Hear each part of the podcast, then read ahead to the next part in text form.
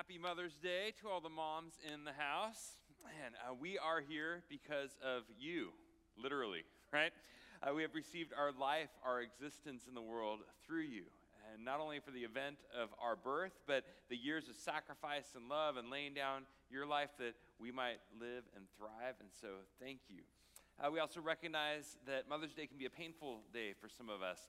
Uh, maybe if you have an estranged relationship with your kids, or for those who kids, uh, maybe you have a painful relationship with your mom. Uh, or maybe for those who have wanted desperately to become a mother but have been unable to for a variety of reasons, or have lost, even lost a child. And we want you to know that we see you, we grieve with you uh, today.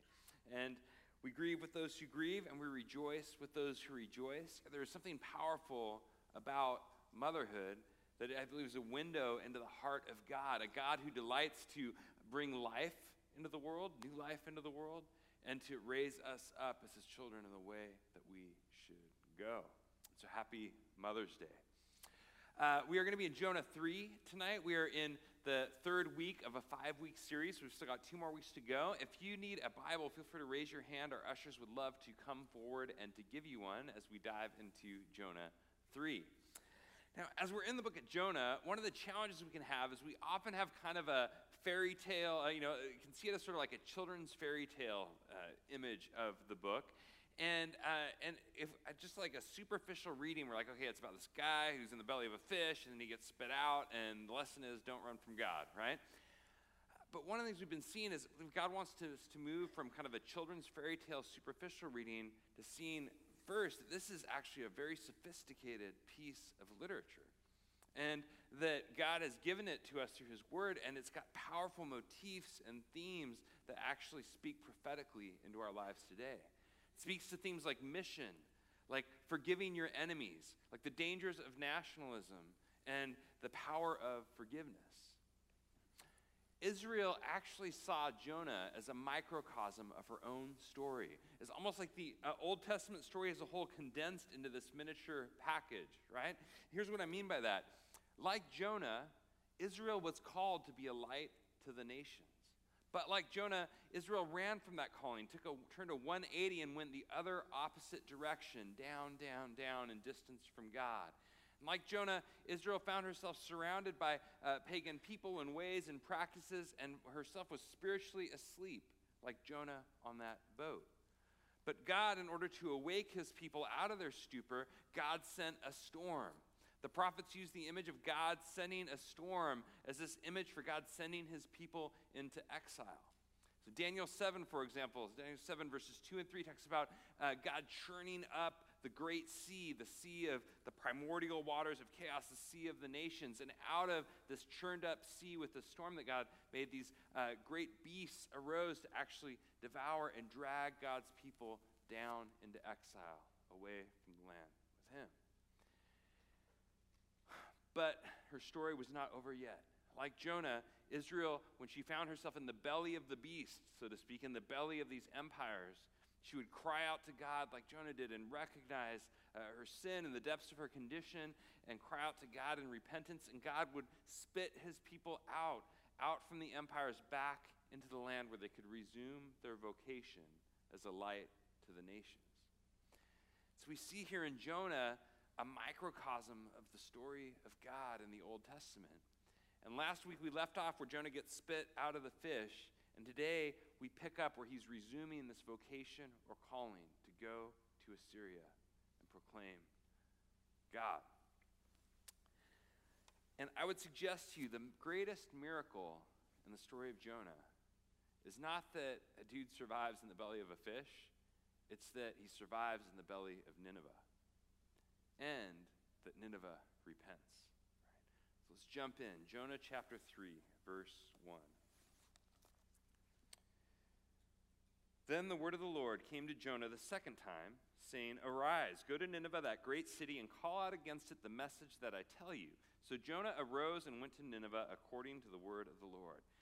Now Jonah here listens the second time, right? This is the same wording that's used back in chapter one where God says to Jonah, hey, arise, get up, and go to Nineveh. But instead, Jonah goes down away the other direction. Now, the second time Jonah listens, and he arose, and he follows the call of the Lord to go to Nineveh.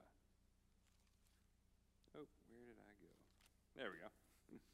Now, Nineveh was an exceedingly great city, three days' journey in breadth. Jonah began to go into the city, going a day's journey, and he called out, "Yet forty days, and Nineveh shall be overthrown." And the people of Nineveh believed God. Well, let's start here for a minute. First thing we see is that Jonah goes back into the belly of the beast. Jonah gets spit out of one beast, and he goes into another.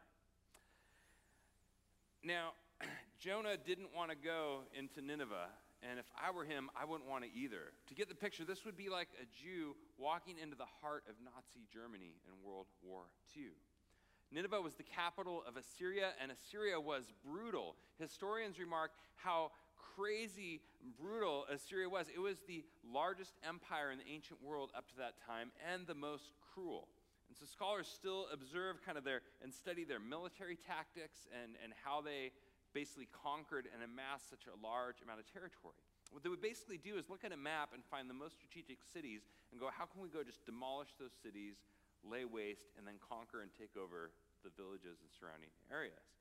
So the way that they would do this is they would build these massive siege ramps that were as tall as the city walls, and with this technology they would come up, and uh, when they laid siege to a city, they would pull out some of the people from the city and take them out to the outside, and they would uh, skin them alive. And then they would take others and they would impale them on stakes and lift them up outside the city. And it was a scare tactic, a way of going, hey, if you guys don't surrender, we're going to do the same thing to you. Then once the city had either surrendered or been taken over, uh, what they would do to their enemies, they would uh, they were famous for chopping off both legs and one arm, but leaving the remaining arm so they could shake their victim's hand in mockery as they died. They would force family and friends to carry around the decapitated heads of their loved ones on poles to show as a sign of their defeat. Happy Mother's Day, right? Like, sorry, it's kind of grotesque, uh, but if we want to get into the mindset, understanding why Jonah harbored such resentment and anger and hatred towards Nineveh and why it was so scandalous that God might actually extend mercy or forgive, we have to understand they were like the ISIS of the ancient world.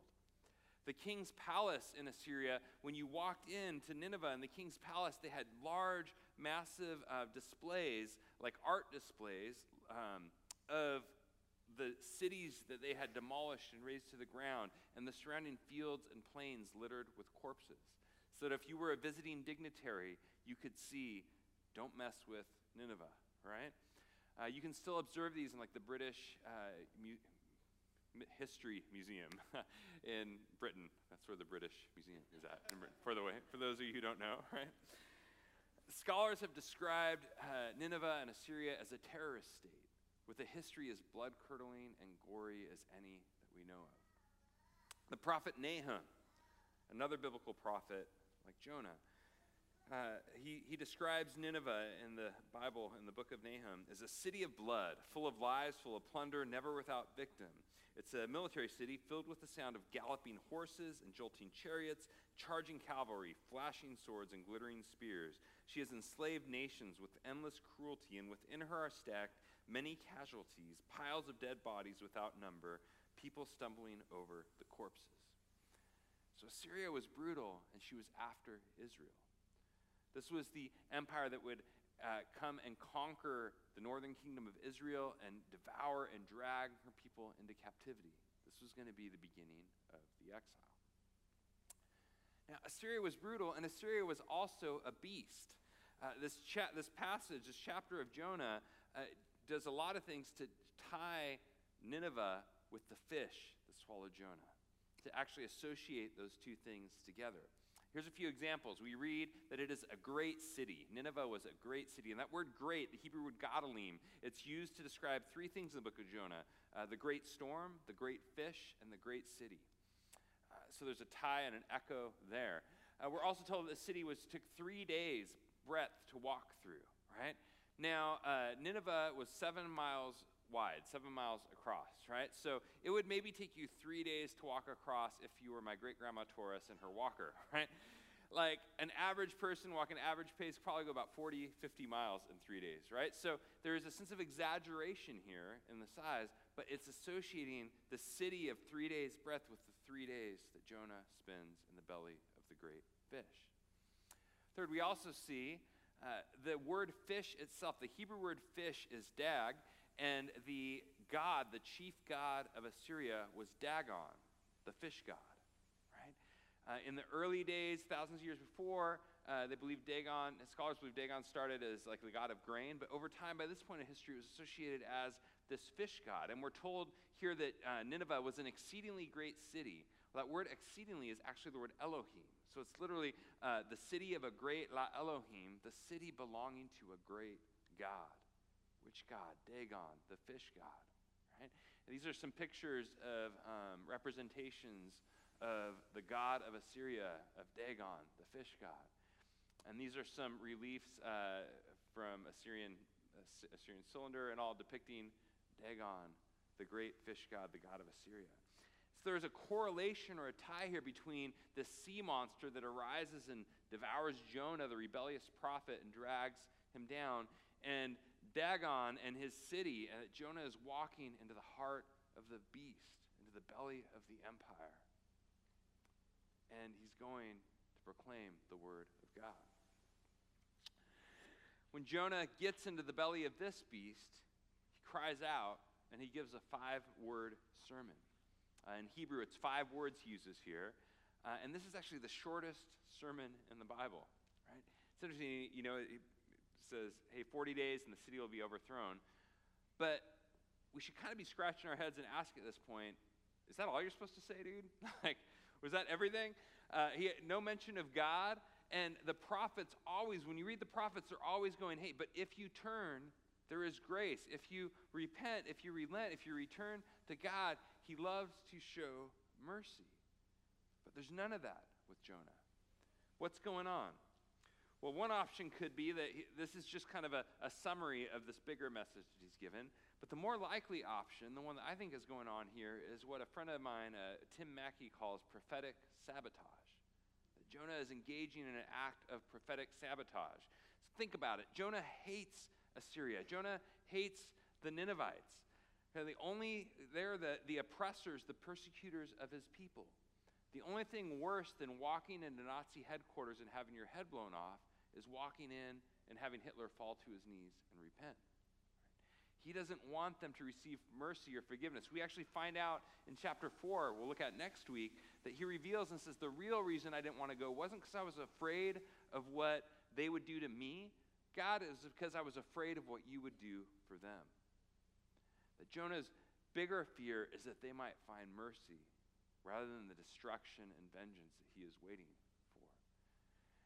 So I think Jonah here is engaging in this act of prophetic sabotage. He's just giving the word of judgment, but leaving off any kind of breadcrumbs or clues that could lead them to hope.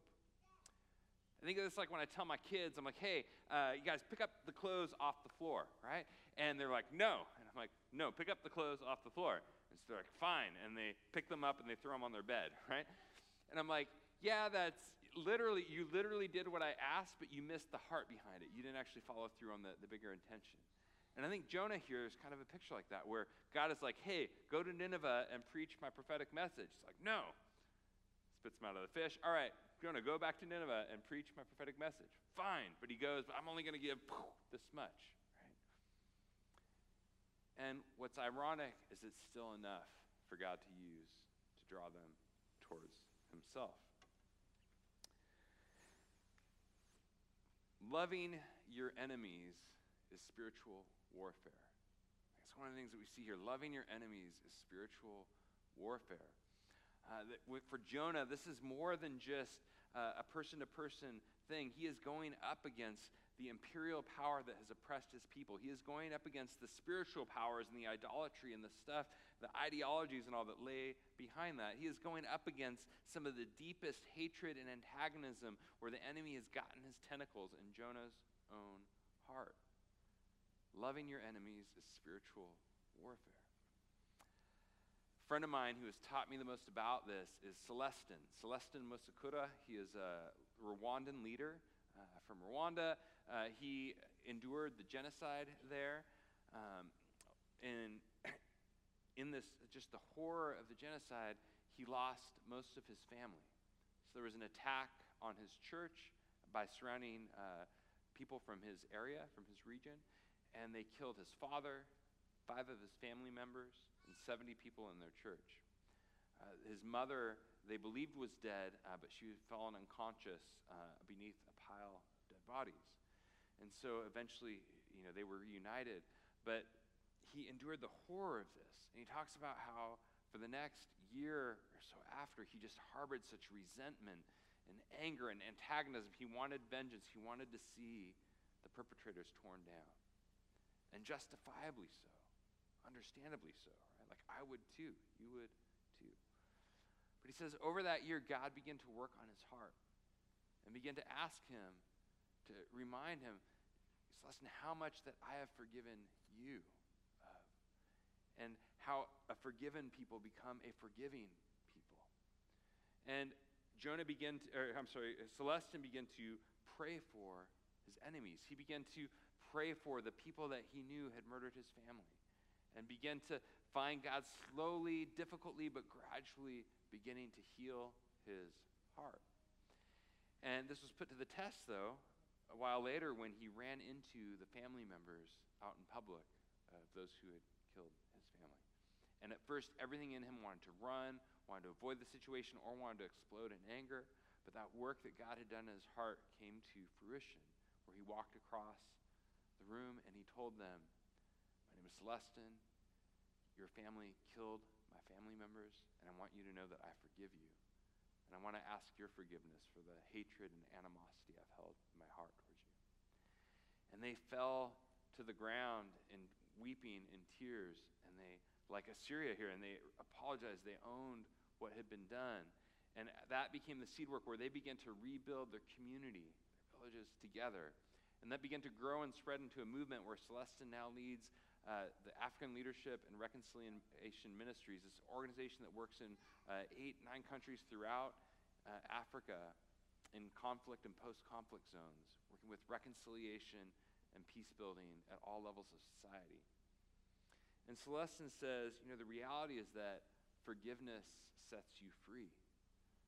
That the resentment and the bitterness and the anger inside, like it actually chews you up and tears you apart. It's not just what the enemy's done to you, but it's what the enemy, the spiritual enemy, does when he gets within you. Tears you apart. But there's a forgiveness that God wants to do, partly to set us free from that. And it raises the question for us this morning of, who do you need to forgive? Like, is there someone who has wounded you? We see a picture of God calling the oppressed, going to their oppressor. This message of forgiveness, and that could be your dad who wounded you. That could be that friend who betrayed you. And it's not saying that we don't need healthy boundaries, right? Like Célestin would say, there's a difference between forgiveness and reconciliation. Forgiveness has to do with the posture of your heart towards that person. Uh, but in order for there to be reconciliation, uh, that requires that person like actually owning what's been done and beginning to rebuild trust again, right? So healthy boundaries are good. So hear me clearly. Like if you, uh, for example, are a, a victim of sexual assault, this is not saying that you got to go hang out or become buddies with the person who did it, right? So healthy boundaries are good. But I do believe God wants to set us free, and that starts with forgiveness in our heart. How do we do that? That's often a work or a process that takes time. I think of one friend of mine who had someone who spread lies about them, rumors about them, gossip about them. They lost their whole friend network, everything, and they were just so angry. How could this person do this to me? But in order to forgive, they got a, a stone, and they put it in their jacket pocket. We wore jackets a lot more back in Portland, right? It was cold. And whenever they would reach into the pocket and feel the stone, it was a reminder to pray for that person. And so daily they would pray for this person who had wounded them. And about a year later, that led into a conversation with that person that, that worked towards moving forward with all that, right? I believe God is inviting us, not like Jonah, to not give a five-word sermon, but to give our lives, to lay down our lives, to love our enemies, as Jesus tells us, to pray for those who persecute us, and to become agents of God's reconciliation in the world.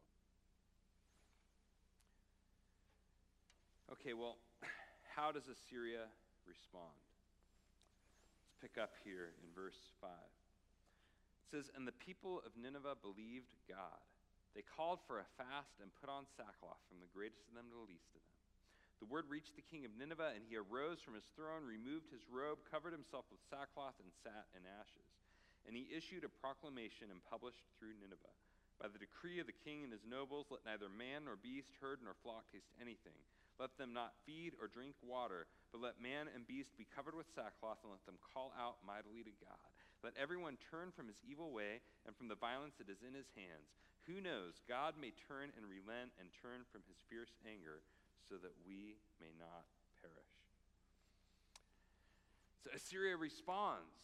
The king gets off his throne in order to put God on it, right? We see this picture here that when we encounter the gospel, we are invited to get off the throne, right? To get off the throne of our lives. The problem with Assyria and with the king, with everyone else, is that they have placed themselves at the center of their world, at their universe, and lived for their own sake, rather than having God at the center and living for his sake. This is the root of the problem. And when I think of this call for us to get off the throne, it reminds me of um, my kids. When we first moved here last summer, they had a nickname for Ricardo. Many of you know Ricardo's son, Eli, and they had a nickname for Eli. Eli's nickname was, "Get off the phone, bro." And in order to understand the history behind this nickname, you have to understand that on our way here, we were driving from, you know, Portland to Phoenix, and we stopped in Disneyland for a few days. And while we were in Disneyland, Ricardo sent me this Marco Polo. Here is the Marco Polo. Yo. This is your reminder that you're at the happiest place on earth. You should not be checking your phone or your Marco, Marco Polo. I don't know what to say. Get off the phone. Tell him to get off the phone, Eli. Get off the phone, bro!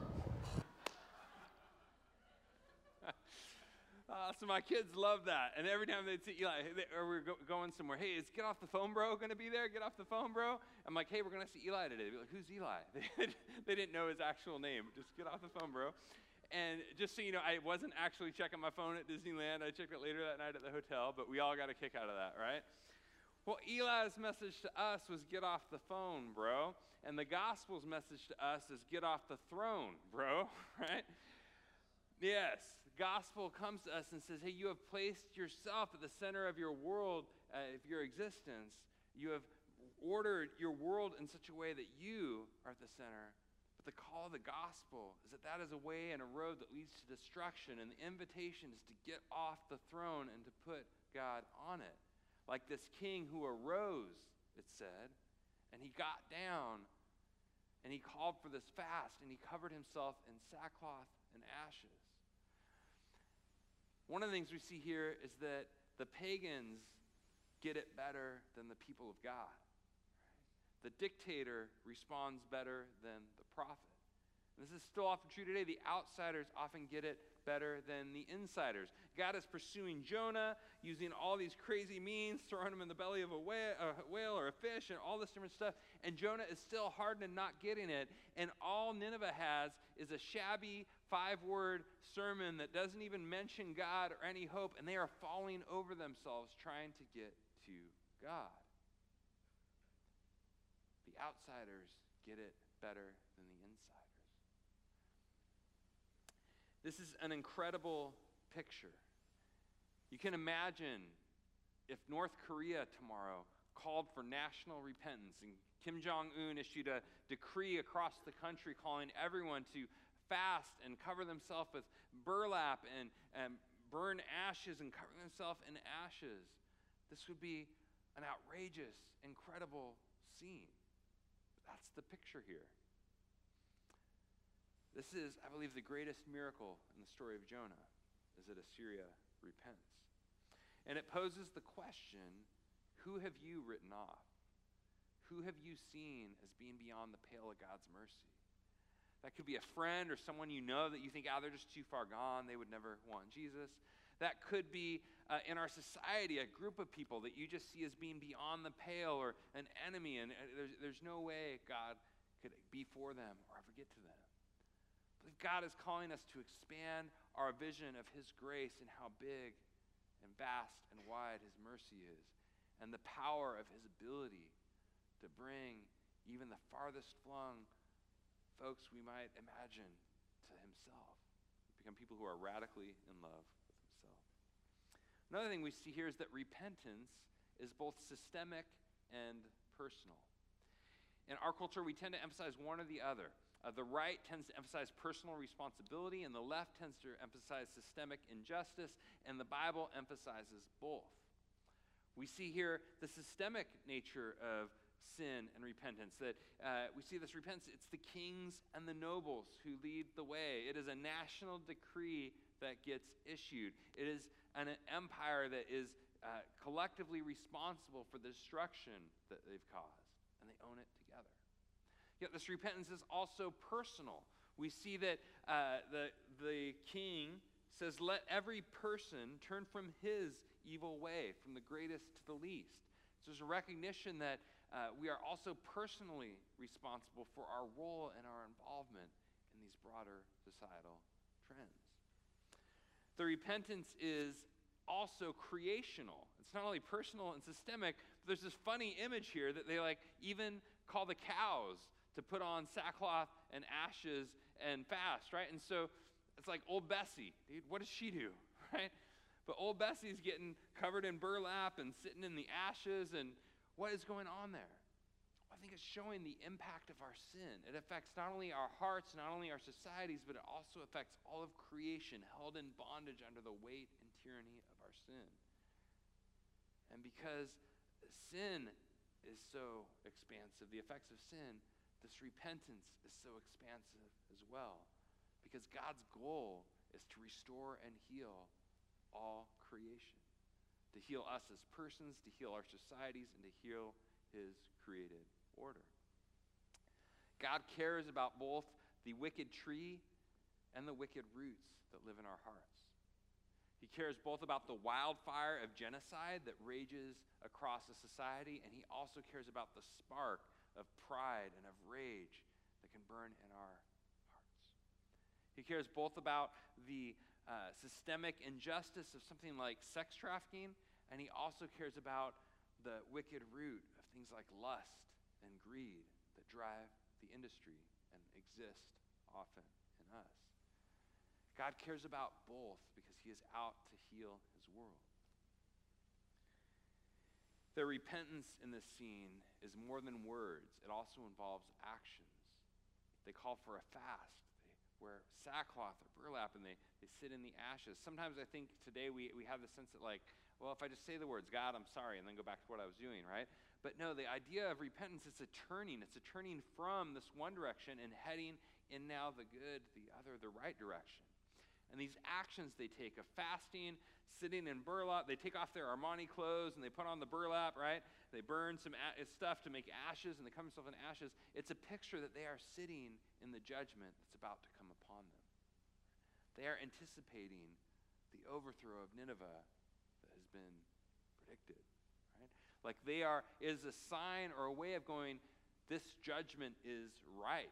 God, we are deserving of the judgment that you have said is coming upon us. They show with their words and their actions, they recognize the justice of God's judgment upon them, and that their only hope is in his mercy. For us today, it's helpful for us to look at this through the lens that we are Assyria, right? Throughout the series, we've been looking often at how we are like Jonah, and that's true, but we are also like Assyria.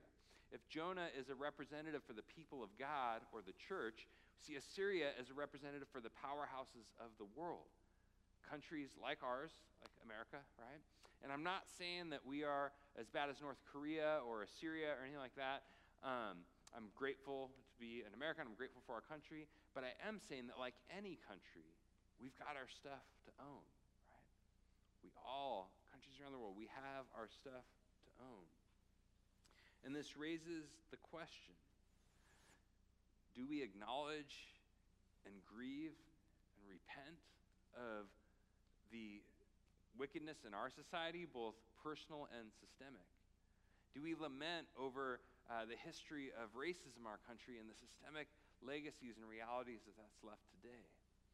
Do we grieve over the uh, impact of unhealthy sexuality in our society and the use of our bodies often in ways that dishonor God? Are we moved by and upset over like the greed, in whether we're talking about the consumption of experiences or of stuff, but the need to just constantly accumulate and build to try and fill this hole that never gets full?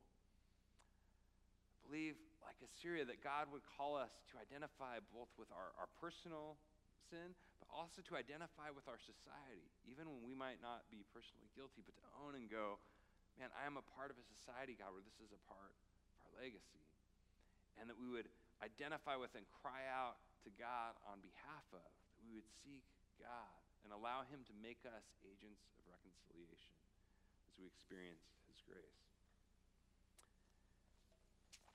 Well, the good news of the gospel, too, is that when we do this, we encounter a God who just can't wait to wrap his arms around us and forgive, to show mercy. We see this in the finale of this passage, verse ten. It says, when God saw what they did, how they turned from their evil way, God relented of the disaster that he had said he would do to them, and he did not do it.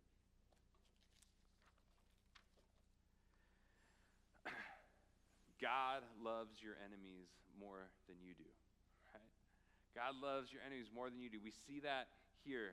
God loves uh, Nineveh way more than Jonah does, and God loves our world more than we do. This scene, it speaks to God's posture, that he is just waiting to show mercy, looking for an opportunity to extend forgiveness. And we see that repentance leads to relentance, right? Like Nineveh's repentance leads to God's relentance. And this looks reckless to Jonah. We should understand that, right? This looks reckless. Like, God, you're letting North Korea off the hook? Like, you're letting ISIS walk away scot-free? How does that work? Well, the reality is God's judgment is eventually going to come upon uh, Nineveh. That's coming a generation or so later. And so what we see here is God's patience and foregoing this kind of judgment that is inevitable at some point. But God shows mercy to this generation that turns towards him and repents of the direction they've been going. Now, what does it mean that God relents, or uh, some versions like King James would say God repents? Uh, this can be confusing for some folks. Like, how does God repent? Does that mean like what he was going to do was bad, and now he's changed, he's going to do something good?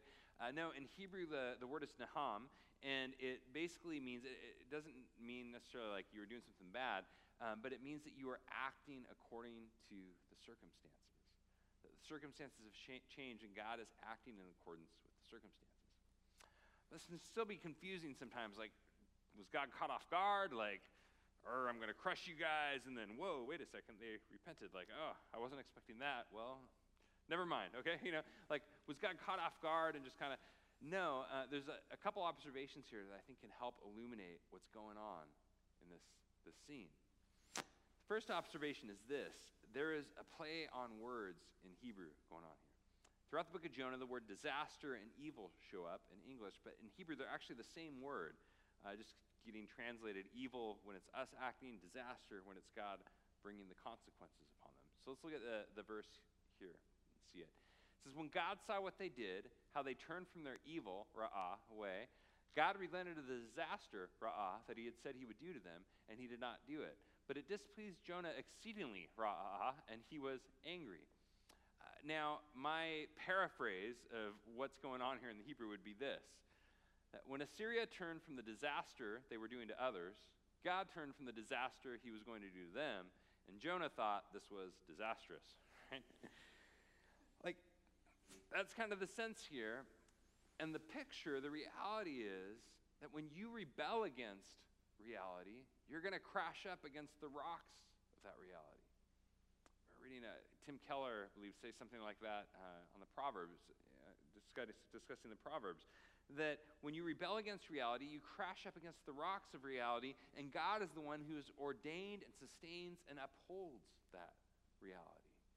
And so if you are a womanizer, you should not be surprised if you find yourself down the road isolated and alone.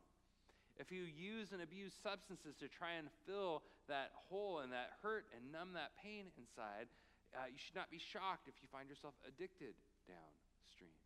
If you squander all your money and resources on pleasure and just kind of living for the moment, don't be surprised when your bank account's empty before long, right?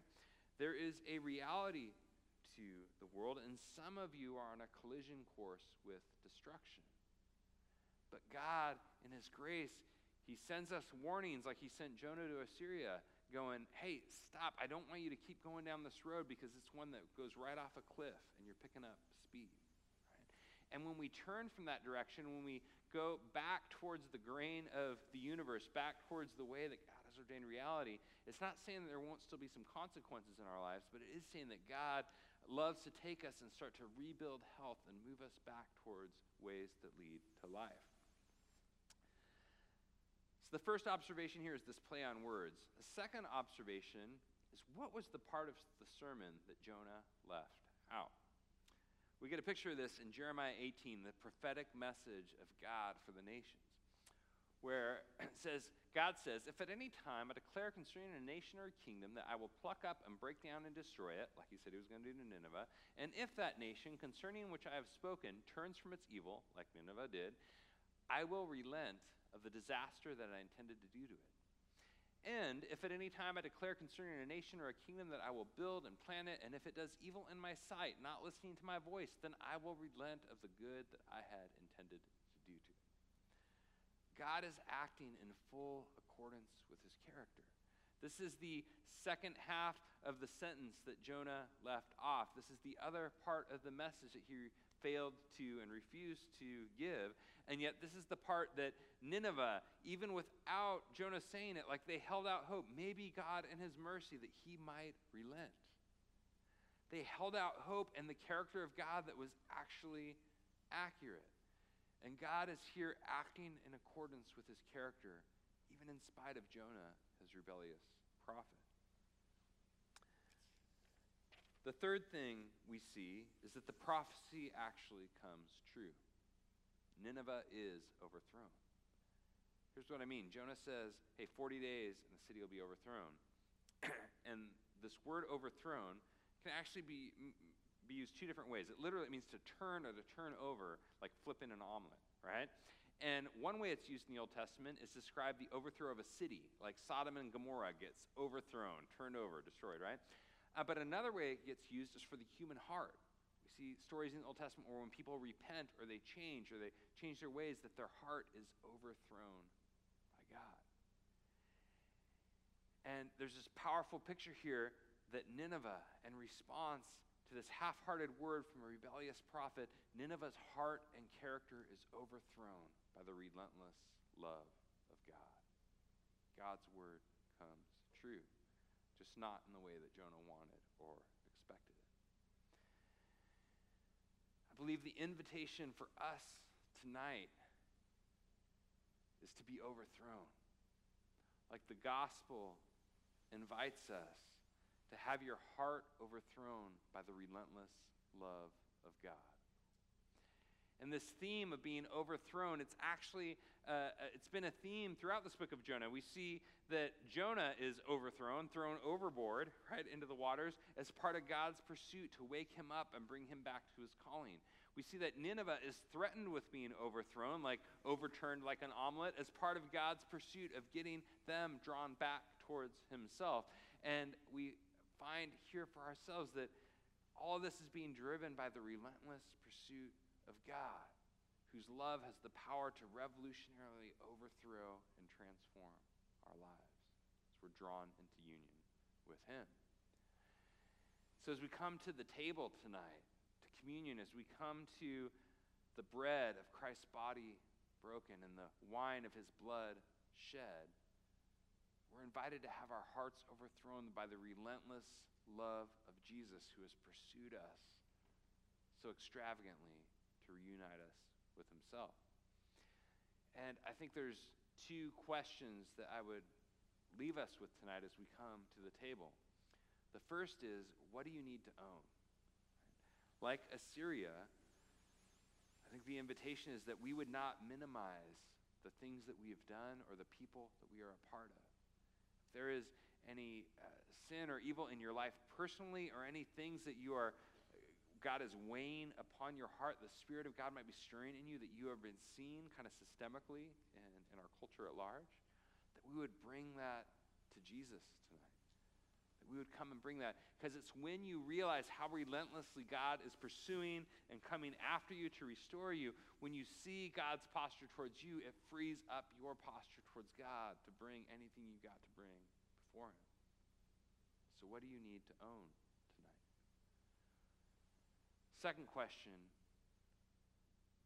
who do you need to forgive? Like Jonah, is there someone that you're harboring resentment towards, animosity towards, that you just see as beyond the pale, that they could never, they're too far gone? But the gospel says that a forgiven people become a forgiving people. And that God wants the forgiveness we've received to so transform our hearts. Like Célestin says, that forgiveness sets us free from the bitterness, the resentment, the anger. And that might be a po- process, and it may involve a lot of prayer to God and for that other person, but that God wants to overthrow our hearts with His relentless love, and that it would display itself in our posture towards those who've wounded us. And that we would not just give them a half-hearted five-word sermon, but that we would give them our lives. So as we come to the table tonight, the invitation, who do you need to forgive? And as the communion servers come forward uh, to take the elements, the bread and the wine, the reality is we can do all of this because Jesus is a better Jonah.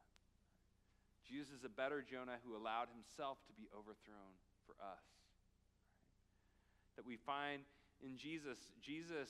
Uh, he allowed Himself to be thrown overboard, right? Not only to walk the plank, but He runs and takes a swan dive into the swirling waters of our chaos, of our death. He allows Himself to be swallowed by the beast of death and go down into the grave. Jesus walks right into the belly of the beast, into the heart of the Roman Empire, under the authority of His people, Israel's leadership at that time, and under the weight and power of your and my sin. And Jesus takes on the belly of the beast. He allows it to overthrow Him in order that He might overthrow its power for us, to reconcile and restore us to God. And the beauty, the gospel, is that the grave could not hold Him. The beast could not keep Him down. And so on the third day, it spit Him out onto dry land.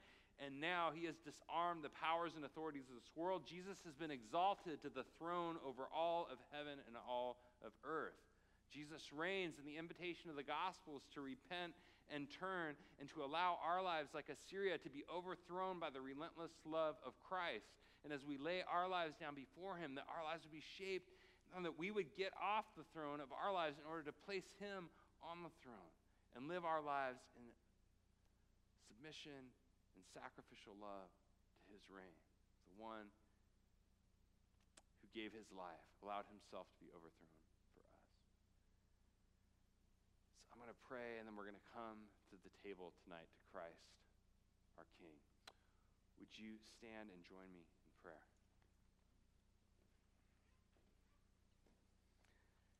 Jesus, thank You that You allowed Yourself to be overthrown for us, God.